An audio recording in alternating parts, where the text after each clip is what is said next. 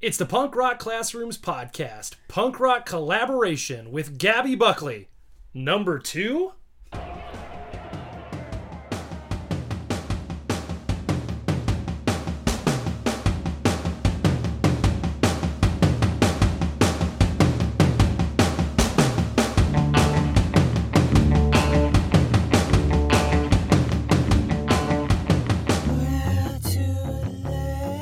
Punk Rock Classrooms crew, it's Josh Buckley here with a little punk rock collaboration. Uh, Mike and I have been super busy getting things going to start the school year. I am th- about to start my third week uh, back in the class, well, back in the virtual classroom with kids. Mike is gearing up. So we couldn't record a full episode this week, but here's what I thought I could do. I am lucky enough to live with another educator who is just starting their year as well. Um, not that her year ever ends because she's a principal, and that is my lovely wife, Gabby. Gabby, welcome back to Punk Rock Classrooms. Thank you for taking me off the couch to do this. I, you know what? I try to do what I can. Uh, I wanted to talk to you a little bit. Like you and I, we're both working from home for the most part. We are both starting the school year. I want to do a little check-in, and I want to I want to kind of let's let's be real with the punk rock classrooms audience, right? It's all about leaning on each other. It's about you know reaching out to your crew. So how are you feeling as you are about to start week three of kids being back to school? What's the same? What's different?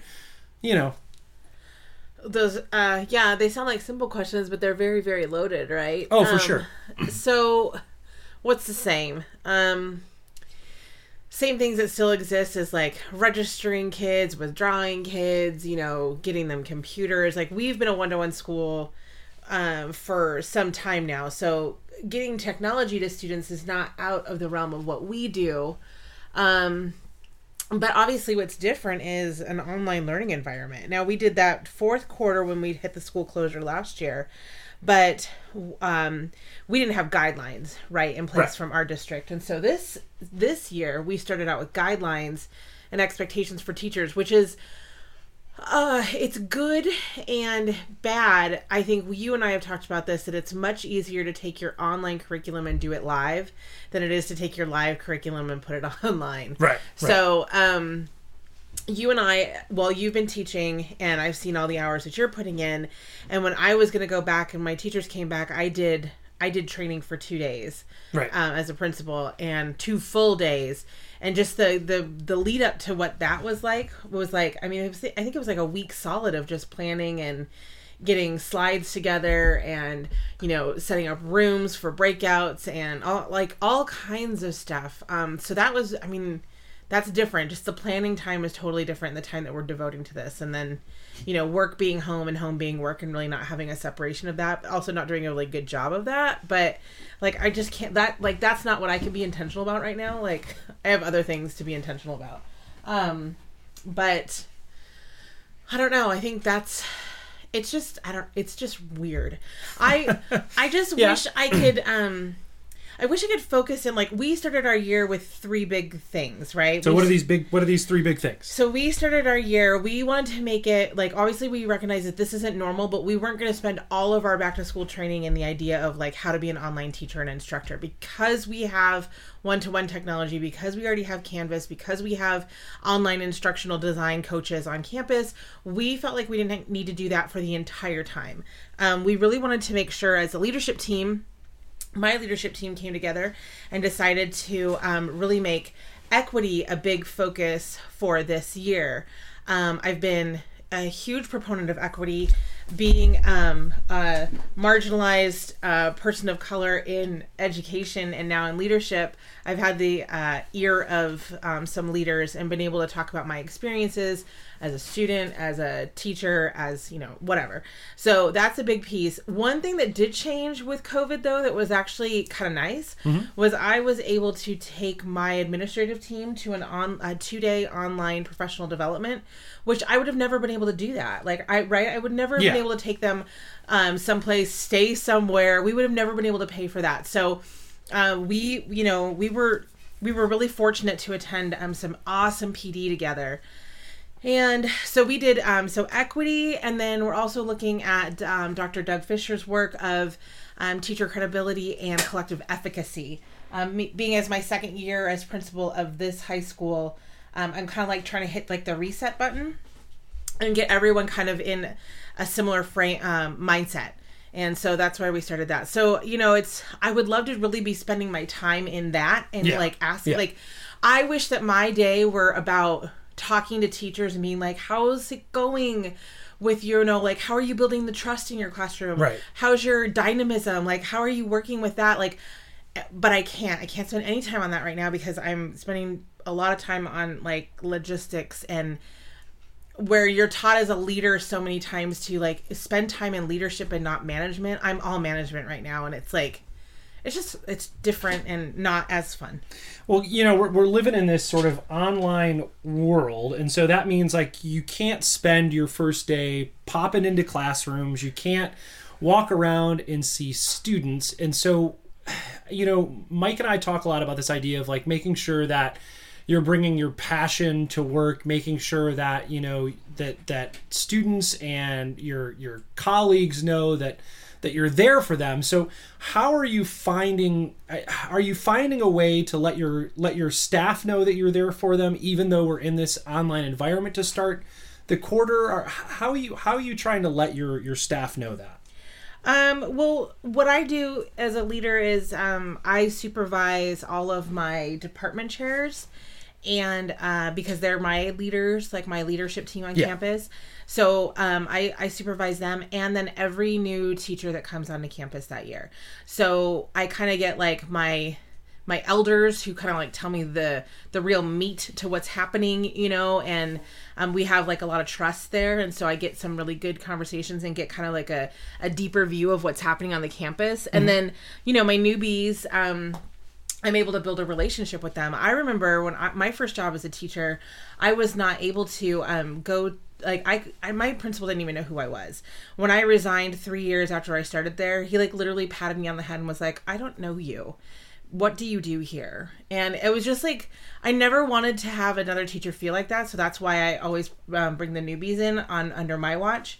And then um so that's kind of like how I how I kind of create that and kind of checking in. But you know, I have 125 teachers on campus, so it's really hard to check in with all of them. But uh, they all have my cell phone number. You know, they follow me on Twitter. Like I get messages from all over the place. Now we have WebEx. You know, um, Messenger on Facebook. Like because I've been on that campus for so long, I do have enough people out there that feel um, open to talking to me. But um, it did really work out for me to have the newbies because like last year I was able to connect with them, and then like this year as I pass them off, I have a good connection with them, so I know I can walk into their classroom at any time and they feel totally comfortable with it. So, um, not that I'm walking in any classrooms right now, but um, I can when I can.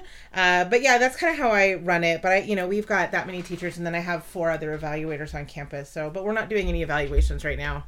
And in this environment, it's just like too stressful like to just like pop in and be like, "Hey, I'm in your room Yeah. now." All of a sudden, that just You- seems like weird. You and I had this conversation about, you know, popping into the virtual classroom right now. Like all of our teachers are, you know, at the high school level in our district, we're both in the same district. Uh, teachers are supposed to be teaching two live lessons a week, right? Half Yeah. of their classes one day, the other half the next day, and then rinse and repeat on Tu- Yeah. on Thursday and Friday. So my question is, we had this conversation about popping in right away, and and what was your viewpoint on on getting into those classrooms that first week? What were your thoughts on that? Well, it's different because you know, obviously, I would go in on the first day of school. I'd pop into the teachers' classrooms, and you know, because I know kids, and I do a lot with like facial recognitions. Like, you know, I'm like, I'm like finger point guy. Like, hey, how's it going? You know, and good to see you. Like you're fit. You know, all that kind Yeah, of stuff building with those kids. relationships with kids. yeah. Right. And I always tell the teachers, like, this is about me getting in front of kids more than it is me coming in to see you. Right, right. Um, which always kind of puts them at ease. I feel like popping up into a WebEx classroom, like, bloop, you know, like, that's just a weird. I don't know. That's weird because one, I think it's disruptive, and two, um, I don't. I just don't. I don't have enough to gauge how the kids feel in this environment, and I don't have enough to know how my teachers feel in this environment. Look, this has been really stressful for teachers.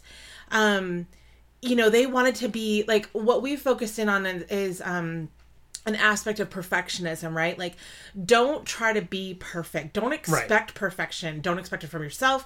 Don't expect it from your colleagues. Don't expect it from your leadership. Don't expect it from your kids, right? Right. And so, um, but as educators and like, you know, rulers of a room basically, and like owners of a kingdom, like that is what you do. You feel comfortable in that. When we just flip the script like that, I just think it's really even though I have credibility with my staff, I felt like that would be an unfair thing to do to them. So I have not, um, I haven't even, I haven't even touched it yet with them. Um, you know, I'm going to talk to my department chairs uh, next week and find out how everything's kind of running, how they're feeling. And then, but I'm, I'm a firm believer in talking to your staff about the why, right. right? Like, why am I coming in? Why are we coming in? And right now, I don't have a good enough why except for I just need to make sure that you're doing what you're doing. right. And I, th- you know, I think for me, like I teach on a different campus and I think I'd be weirded out to see my, my principal pop into my room. One, because I don't have the little ding dong doorbell right on, on my classroom, so I probably wouldn't see him because you know I'm, if I'm sharing a screen, I see maybe four kids at a time, yeah. or if I've got my full window of kids, I've got to scroll through to see everybody. But I think if I were to scroll and see my principal, I'd be like, "Whoa! Like, what are you doing? Why, yeah, why are you, you, here? you ghosted in because in a regular classroom, right? You're like, not ghosting. You would knock on the door, or you would come in because you've got a key, and it and it, you would be a part of what that looks like, right? Because yeah. I always talk to administrators when they come into my room and go like, "Hey, everybody, look, you know, Mr. Yeah. Eagleburger's here. Everybody say hi. All right, let's get back to work." Right, but I'm I'm curious, like that's that's interesting. The idea of like you don't want to, you don't know you don't want to make your teachers uncomfortable as they're starting this new thing and the only reason you would be in there is because you don't is if you didn't trust them to be professional right now i guess is is what, I think it, everyone, what it would feel yeah like. and i think everyone's on edge right now. Look we're in arizona. We're you know making headlines all over the place for doing the wrong thing um, and making the wrong choices right? And um, right now our teachers are extremely hypersensitive and i don't want to do anything to make that worse. Yeah I can go in and look at their Canvas classes and their setup and know that they're doing what they're supposed to be doing. Um, but on like if we're being honest about everything i don't have enough hours in the day to get that done. I supervise 31 teachers on my campus. It is like that's just um whoever's doing that i don't know what else they're not doing but i just feel like i'm like crazy busy. So i mean good for them if they wanted to do that but that's just not my style as a leader so I want to wrap, if we can, wrap up this discussion with something that you started out with. You were talking about one of the things you were focusing in on was was equity this year on your campus. Now, mm. that work seems a little harder to do when we're in this virtual environment, right? Yeah. Because you can't, you know, when we're talking about building those relationships with kids and you know, um, setting a framework for your whole campus. Mm that becomes a lot more difficult when you're when no one's dealing with students face to face. So, uh, twofold question. The first one, I this would be your goal no matter. I know you because I know that this would be your goal whether we were meeting virtually or or, or in person. Why do you think? Um, why is that something you and your campus are tackling this year? Where did it stem from? Uh, and then when we get back in person, because it will maybe happen at some point this school year, how do you how do you want to start that in person with your staff? Well, because you started it virtually, right? Well, actually, I started the equity work. I embedded that in about three years ago when okay. I started like I started sharing articles with them and talking about restorative practices. Last year, we did a book study on hacking school discipline, um, and through that book, I also found Joe Truss. Um, and, and Truss Leadership is who we did our um, dismantling white yeah. supremacy culture and education which was like oh, like if you you should and you gotta go you gotta go to that conference. Like you gotta go to that conference. But the reason why we're doing it the reason why it's a huge piece for me is one um, as a, a bipoc educator um, i uh, i assimilated very white um, in my early years. I went to school on this campus. Um, it has changed demographically and socioeconomically um, to where the, the, this would be my people now, but I was in the I was not in that when I was growing okay. up there. So, um, and I've been in that district for so long as a as a graduate. I went K through 12 in that district.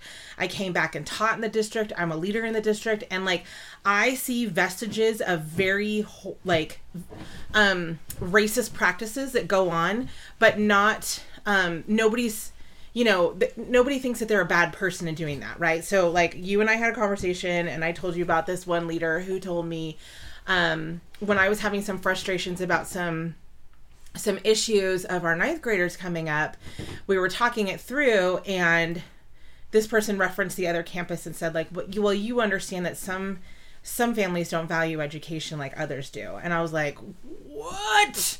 Like, you shut your mouth right there, and. like because that campus that I was talking about is largely yeah. Hispanic and and I I am um and that just hurt that hurt me but i know when she looked at me she didn't see me that way which is why she thought she could say something like that right mm-hmm. and if i were to ever confront this person about that um you know i'd get like you know i didn't mean anything by that or you know i i don't i'm not trying to be mean about it like i'm not a bad person right? So having like a language to to frame my conversations critical conversations around that is really yeah. important. And i think where you start is implicit bias. And you know, we even had a conversation my leadership team did with um, this restorative practices piece that we're putting in, and uh, we had a, a, someone training us, and you know, terms like these students and da da da that that kind of came up a lot, and like one of my admins stopped it and said like we need to stop saying this stuff, like when you say this, this is what ends up happening, and so I think um, it's it's just a knowledge of trying to figure out how to get it done because a lot of teachers on that campus have been teaching there since it's been very white mm-hmm. and very um, affluent. Yeah. That's not who we are anymore, and that's totally okay.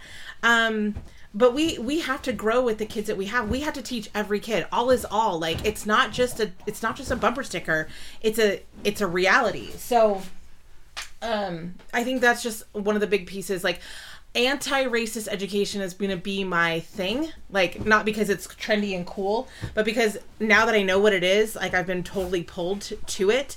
And i know that the work is probably never going to be done but i'm not afraid of getting the work like getting it in and started. So i don't know. That's like that's the big push for equity. But there's also these other pieces when you're looking at technology in a home and is there equitable access and all that kind of stuff. Like equity is just a a, a octopus of um tendrils that come off right mm-hmm. like equity has the a lot of different aspects to it and that's just one of them so it's it's a lot of work yeah yeah for sure so to to close us up as i think our dog has been rustling around In inside of a cat bed for the yeah. last uh, 15 minutes so if you've heard that that weird sound in the background. It's not everybody. a storm. It's our dog. now you know what it is. I I want to you know it's the Punk Rock Classrooms podcast a question we always ask is what have you been listening to? Yeah. now i know like we're stuck at home so maybe you're not rocking out but every once in a while you get to take I a drive. yeah. uh, every once in a while you get to take a drive or listen to some podcasts. What, do, what have you been listening what have you been listening to? Um, well i did uh, start listening to the michelle obama podcast uh, as i've been walking the dog in the morning. Um, when i have our son with us um, he still likes to listen to the office ladies podcast.